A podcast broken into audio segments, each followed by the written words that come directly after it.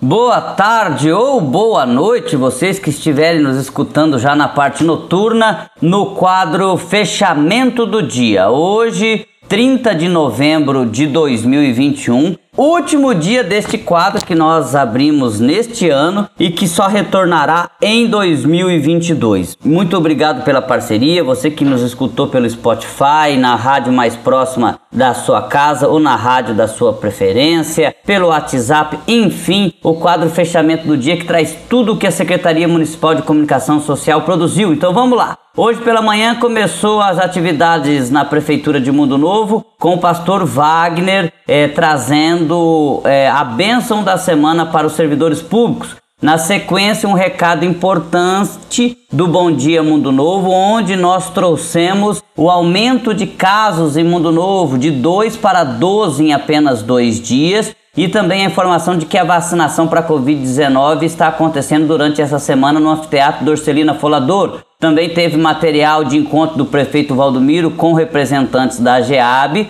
objetivando acelerar a entrega de títulos de propriedade na área urbana, que teve bastante no ano passado este ano já não teve na mesma velocidade. Uma entrevista também com o setor de endemias no município e a preocupação quanto à dengue também está na nossa página do governo de Mundo Novo. A gente também tem uma participação sobre o CRAS universitário, já que os referendados daquele CRAS participaram do encerramento do ano letivo. E também nós trouxemos aqui um material sobre os primeiros resultados da coleta de vidros na inauguração da Baia da UVR, que foi na semana passada, e agora a população já está tendo um local para entregar e a procura está sendo de bom tom. E para terminar o giro rápido de hoje, tem material sobre a estação de tratamento de esgoto, tem material na Secretaria de Agricultura sobre ações da oficina local, tem material também sobre corte de gramas e rotatórias e também tem sobre ornamentação em vários locais da cidade, além da sinalização de centro, na sinalização é, viária no centro da cidade. Obrigado. É, o fechamento do dia fica por aqui. A gente volta em 2022, desejando a todos um feliz Natal e um próspero ano novo.